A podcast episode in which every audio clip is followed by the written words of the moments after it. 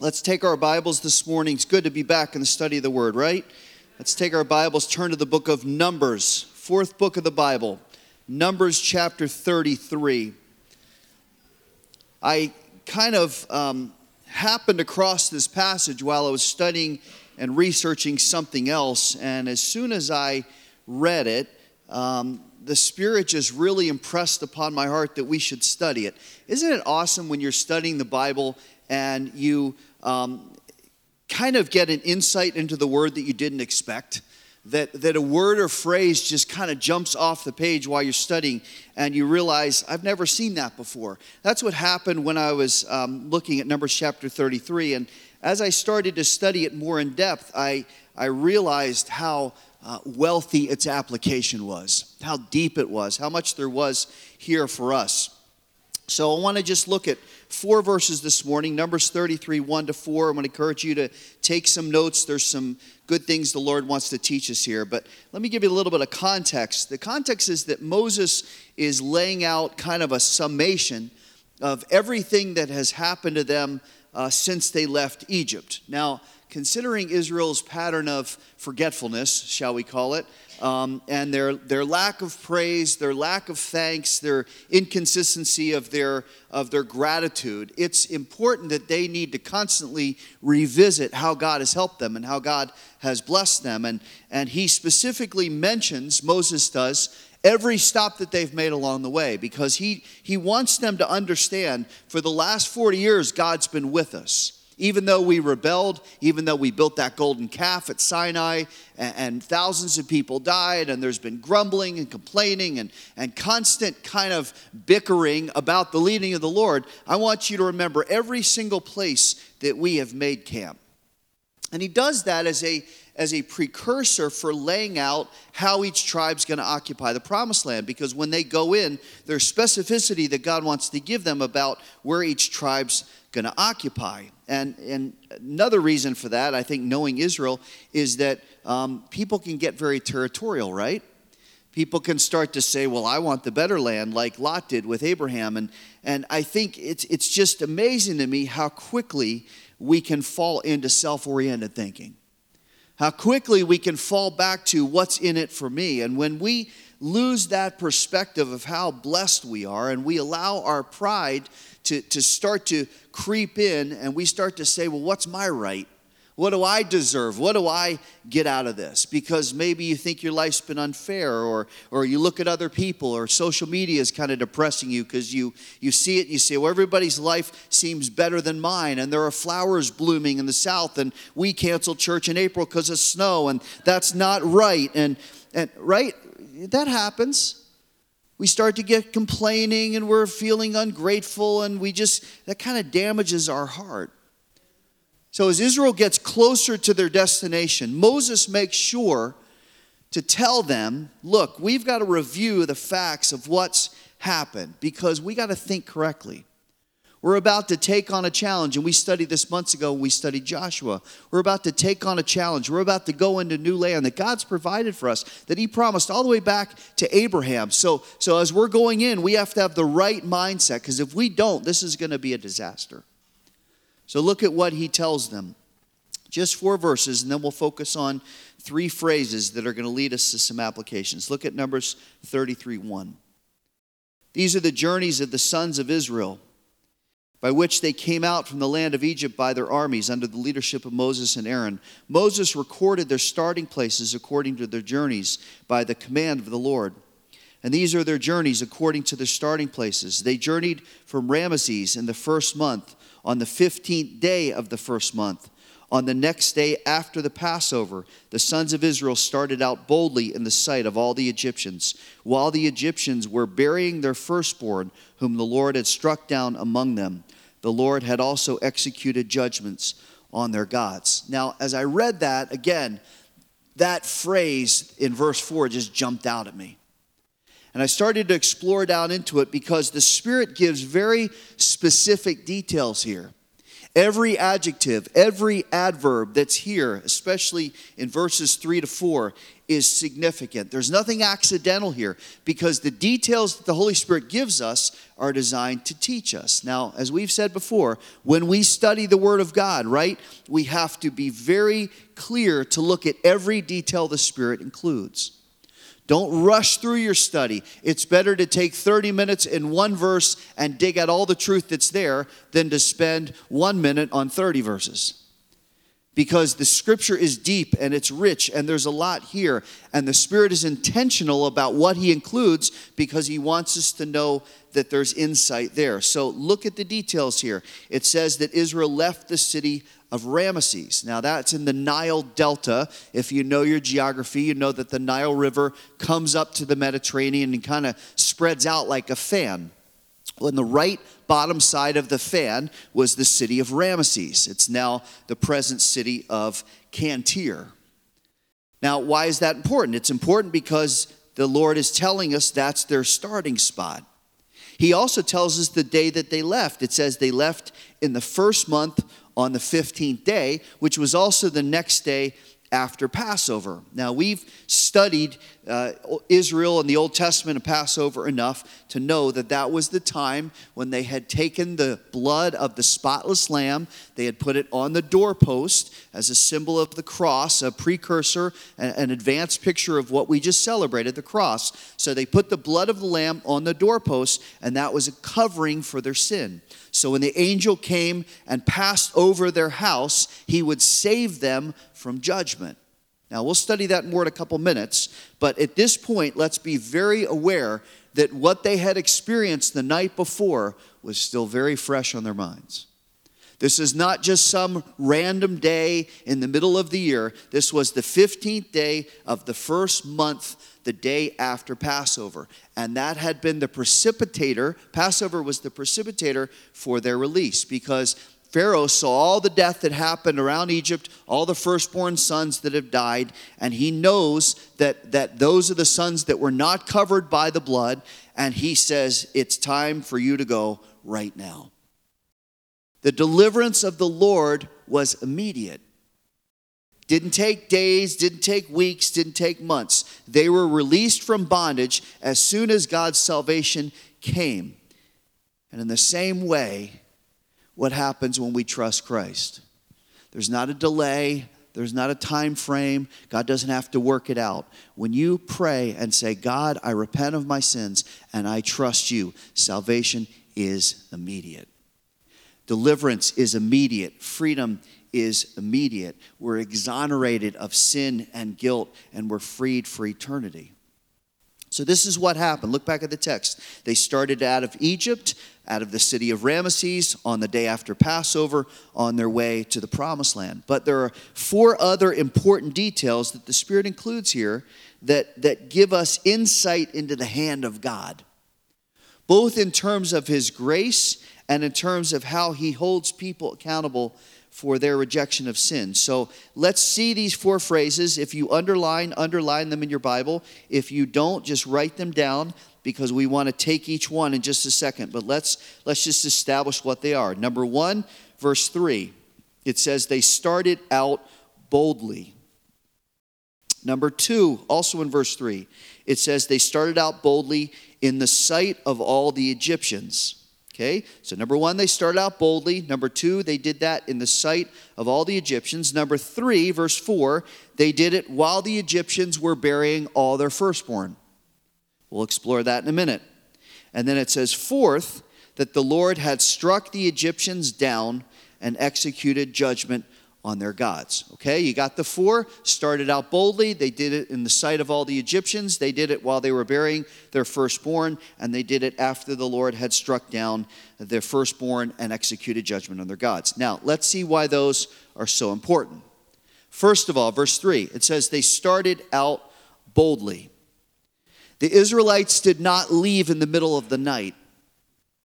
They did not sneak out while nobody was looking.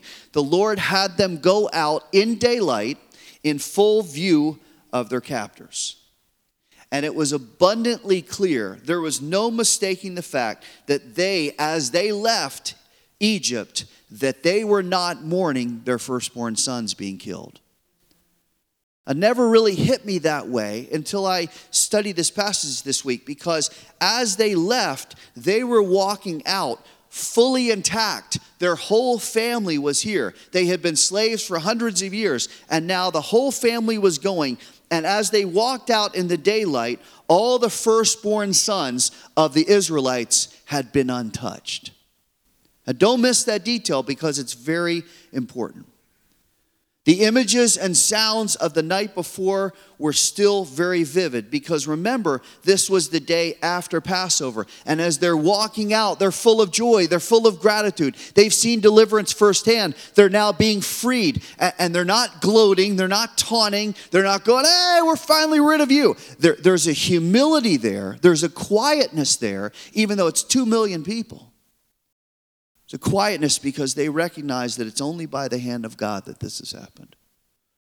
And as they're walking, they're thinking about the night before, as the little lamb had its throat cut, as the blood poured out, and they took the blood with hyssop and they, they put it on the doorposts of the house. And then they waited in the house all together with nervous anticipation, just waiting when is the angel going to come over. And then there was the sense, I truly believe, of the Spirit of God passing over. They may not have heard him, they may not have seen him, but they could feel the wave of death move through the city and they could hear the wailing in Egyptian households of the sons dying. I guarantee you they would never, ever forget that night. So as they're walking out, there's a humbling reality, there's a humbling awe that it's only by the grace of God that they have been covered and they have been saved. And it's only because of the grace of God that they are free. Now, we celebrate communion about once a month. And we shouldn't have to be reminded, well, once a month, oh boy, that's right, we're coming to communion. Yeah, the sacrifice of Jesus and the blood of Christ that was spilled out. Boy, I, I need to be grateful for that. That should be an every morning thing. That should be an every day at noon thing. That should be an every night as you sit down at dinner thing that God has redeemed us, that Christ has stood in our place, that we have been delivered from bondage. We've been freed from the, from the, from the weight of sin by the sacrifice of Jesus Christ. If that doesn't stay fresh in our hearts every day, we're going to fall back into the trap that Israel did because how quickly did they forget the mercy of God? How quickly were they, were they complaining and griping? But, but at this point, notice, look back at the text. There's no hesitancy. They're, they're not holding back. Wow, we, we miss our old homes, and what are we going to do? And this is uncertain, and where are we going? And no, there's no complaining at this point. There's no Lot's wife behavior at this point. We're free. We get to go forward. We get, we get to, we get to live now not in bondage. We're delivered. God has worked. We're freed. We're going to the promise of God. Why would there be any delay? Why would there be any hesitation to move out of bondage and to live in freedom? Now, we could apply the same question to us. Why would there be any delay every single day? Why would we even give it a thought to go back to bondage? To go back to our old life that was enslaved to sin, why would we not just keep walking forward with our heads high, full of joy, full of gratitude that God has delivered us? So, number one, notice that word. They started out boldly. Second, would you see that they started out boldly in the sight of all the Egyptians? Now, as we're going to see in a minute, that's a very powerful statement. But let's see another important truth before we look at that. We are called to live out our faith boldly, unashamed, confident, and strong. We are never called to hide our faith. In fact, Jesus says in Matthew 6, Don't hide your light, let your light shine before men. A city set on a hill, which in Galilee you could see a light on a hillside in a house miles and miles and miles away. So he says, Don't, don't cover it under a bushel, let your light shine before men that they may see your good works and glorify your Father who's in heaven. So we're never called to, to live our faith in secret. We're also never called to live our faith in little private cloisters that are protected. We are called to be personally set apart to holiness, but not excluded from our culture. In fact, two weeks ago, we studied this, right? We studied the Great Commission, which says, Go out into the world. Go and be part of this so you can influence culture spiritually, so you can tell other people about the good news. So, this church always has to be a place that is open to all people that we are reaching all people for the gospel. We're not white, we're not middle class, we're not suburban, we're not a certain denomination. We are a church for everybody. We're a church that needs to reach everybody, and we have the priority of showing and talking about God's love and teaching the word and raising up disciples and training children and calling on the Lord and worshiping and praising the Lord without any shame, ministering to people. That's the goal of the church. We come to the harbor so we prepare so we can go out into the world, and that starts with our personal lives. We are called to live boldly for the Lord in the sight of a lost culture. Now, that cannot mean arrogance. That cannot mean judgmentalism and criticism and condescension. It can't mean flaunting our freedom uh, by continuing in sin. Those actions kill the effectiveness of our witness. We have to be marked individually in a church by confident faith and by holiness and by joy and contentment and conviction and consistency and a lack of longing for that old life that we've been freed from so we can live in our new life. Every day humbled by the grace of God. Every day humbled by the fact of, of God's uh, heart for us and by his sacrifice for us, and then taking the word out to his people and, and to people that don't know Christ and telling them, God loves you so much. Cause of Christ has been damaged so much by, by harsh judgmentalism. And listen, I know it's fearful. I read an article yesterday that, that the question was, How long am I going to be allowed to be a Christian? Frightening article. The culture is increasingly coming against Christianity. The culture increasingly is repressing Christianity. So, so we have to be careful that we don't backlash that with judgmentalism and criticism and, and harshness and, and, and something that will turn away people from the Lord. At the same time, we don't want to go to the other extreme and, and be people who have weak theology and passive convictions. So there has to be a firmness to our faith that's motivated by love, which is why this third detail stood out so strongly to me. Look back at verse 4. They left boldly, they left in the sight of all the Egyptians. Third, would you see, they left town while the Egyptians were burying all their firstborn. Now that's the one when I studied this text that just that just jumped off the page. Because I have to believe that there was a moment of clarity as they're walking out where the Israelites thought to themselves, that would have been and should have been us if not for the grace of God. Not condescending, not arrogant, not, well, we're better than you, but a complete level of humility. There was no there was no posture of superiority. There was only a posture of humility. The only thing that protected us from doing that this morning, from burying our dead, was the blood of the lamb. The only thing that protected us was the grace of God. Now it says in the text that all the Egyptians watched them go. And I tried to imagine this week what were the looks like? Think about this. This is not a small group of people. This is 2 million people. Times Square at New Year's Eve is like 800,000. So just picture that times like two and a half. Two million people walking out, and as they're doing that, all the Egyptians are burying their dead sons. The grief was widespread, the grief was palatable. The only houses that would have not been affected by this were the houses that didn't have sons, but most people in that time continued to have kids until they had a son so they could carry on the family name. So let's just assume that 90, 95% of the houses in Egypt were affected by this. And as the Jews are walking past, they're full of pain and sorrow and anguish, and there's probably some resentment and bitterness. But at the same time, there's a heavy dose of intimidation and fear at what God has done. And you know, coupling with the last point, that really is a, a picture of our daily lives and our ministry to the world. Look back at that one phrase. It's in, let me find it. It's in verse 4 while the Egyptians were burying all their firstborn. As they're burying their dead, that's a reminder that the people who are all around us, listen now, who have not yet trusted Jesus Christ as their Savior, they are still living under the control of sin, which means that they are walking among death all the time.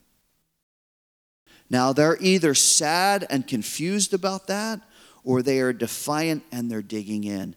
And that fact, as awful as it is, and we have no joy in that, that, that people are walking in death, that is what motivates us to fulfill the Great Commission because we have answers.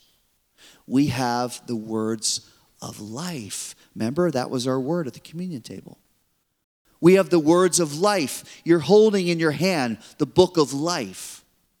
The words in here show eternal life. They show the path of life. Thy word is a lamp unto my feet and a light unto my path. This is the word that gives illumination. This is the word that gives life. And you and I are responsible to give that to other people because we know that God is God. We know that Jesus is the only Savior. We know that He has the power to deliver us. So we've got to tell people because they're burying their dead. They're living in death day after day after day. This is why depression's at an all time high. It's why suicide's at an all time high. It's why people are cutting themselves and harming themselves. It's why people are getting divorced. It's why people are in complete misery. It's why there's so much uh, confusion and, and disorder in our country and in the world right now. It's not because of politicians, it's because people are constantly burying their dead. They're living in death, and they don't have to live that way.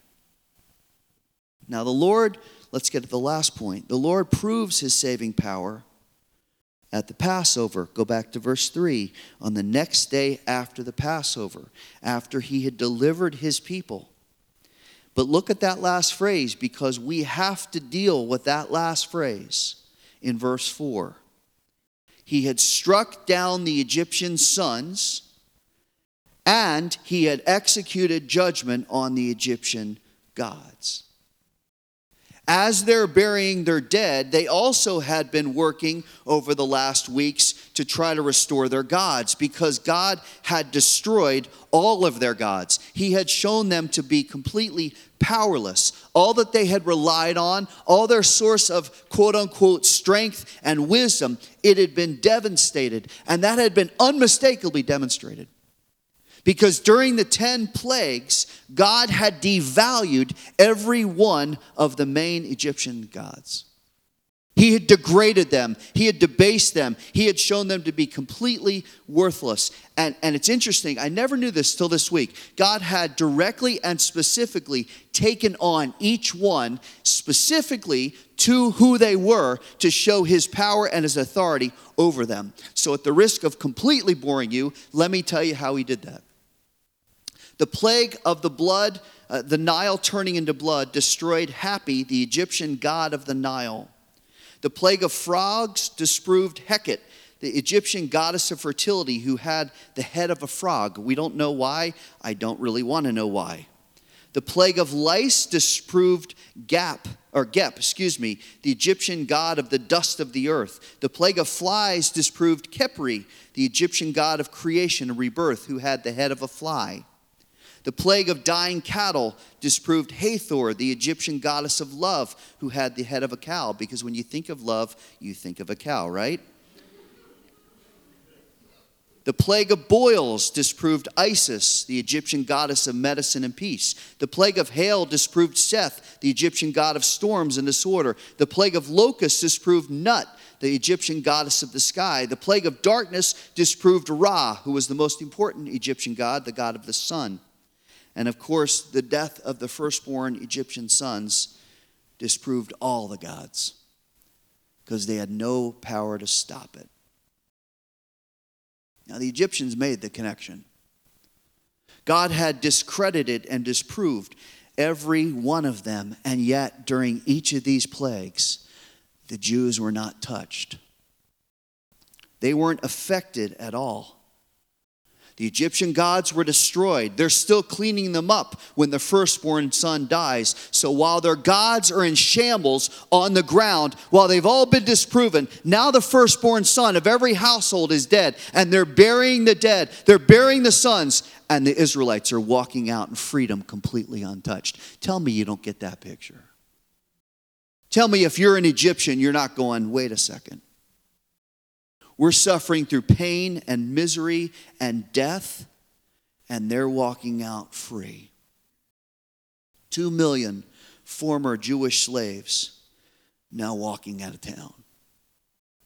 You know, we can, as believers, either get discouraged by the ground that the enemy seems to be gaining in our culture, or we can be the children of the one who's already secured the victory.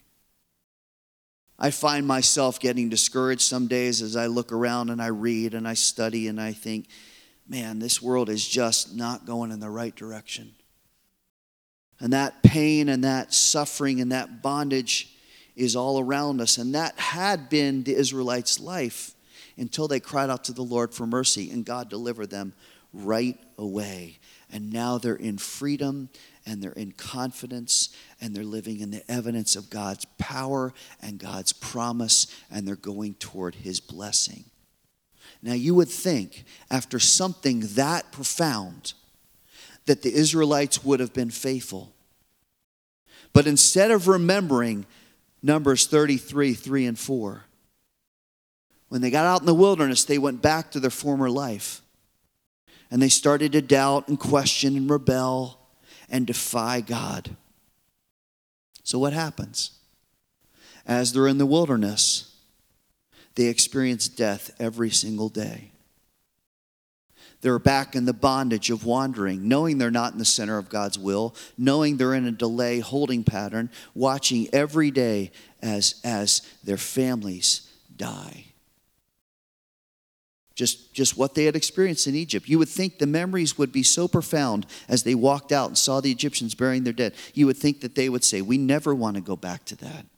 And yet, as soon as they got in the wilderness, they started to doubt God and they started to see even the profound example of how God destroyed their God that they built at Sinai. Now, here's why I think this happened. I believe this is true because Israel had one significant problem they never left Egypt behind. When things got challenging in the wilderness, and they needed to trust the Lord and obey His word. Instead of doing that, they panicked and they started to feel sorry for themselves and they refused to trust Him. It got so bad that at one point they tried to kill Moses, and when they couldn't do that, they said, We want to go back. If only we could go back. Why can't we go back? Why, why, why, why do we have to be out here in this miserable wilderness following that cloud that has God's presence? Instead of doing that, let's return to Egypt. Any of those statements sound familiar? Because those are the statements of weak faith. Weak faith manifests itself in fear and discouragement and defeat. And when we start reveling into fear and discouragement and defeat, it leads to doubt and disobedience and a return to self sufficiency, thinking that somehow our way is better, that if we could just go back to our old life, that that would be so much better. But listen, we just celebrate it. We've been delivered, right? So we need to leave Egypt behind. We need to leave Egypt behind. So, what does that mean, Paul? What, what does that phrase mean? Well, let me give you five practical ways that we can do this. I'll be quick. What are five ways five steps that we can take away from pain, away from bondage, away from difficulty, away from the captivity of our past, so we can move forward because God never wanted Israel to wander. He wanted them to go into the joy and the leading of the Lord with His presence along with them so He could open up the promised land to them. Listen, how many know the past can have a very powerful pull on us? Certain things in our past just continue to, to grab us and control us and hinder us. And if we hold onto them too long, they start to stunt our relationship with the Lord. Think about just the weight of all your sins and my sins. Are you freed this morning? I mean seriously. Are you freed from sin's control? Are you freed from its misery? Is that your past life because Jesus has cleansed you and saved you? And you can say without a doubt, I am redeemed. Because if not, you need to do that right now. Or think about the most significant hurt from your past. Or, or maybe there's two or three or five. Would you say you're over them? Or do they continue to just draw you down? God says, I can heal you from that. I can deliver you from that. I'll show you grace and mercy and help. Now, if the answer to either of those questions is no, you need to leave Egypt behind. Because Egypt is a place of imprisonment and bondage. And Jesus Christ died and rose again to free us from that. Why would we want to hold on to those things when He doesn't do that with us? So let me give you quickly five quick steps that we can leave Egypt behind. Number one, leaving Egypt behind happens when we remember with gratitude the Lord's deliverance and protection. It all starts with praise, it all starts with gratitude. It dumbfounds me, and I've said this before at the risk of annoying you. How could they forget that first Passover? How could they forget the Red Sea? How could they forget the pillar of fire and smoke? How could they forget the manna and the quail and the water from the rock? How could they forget Sinai? How could they forget God presence filling the tabernacle in their sight. They could see the manifest presence of God coming down after they had heard his voice at Sinai. How could they forget? Every one of those things, just one of those things would have been overwhelmingly convincing. But then I got very convicted as I wrote that down because how quickly every day do I forget the empty cross? How quickly every day do I forget the empty tomb and I start to drift and doubt and complain and fail to be grateful? How quickly does that happen to us? We have to be very intentional Listen now, we have to be very intentional every day to be grateful for His grace. Every morning when we draw that first breath that's conscious, Lord, thank you for today.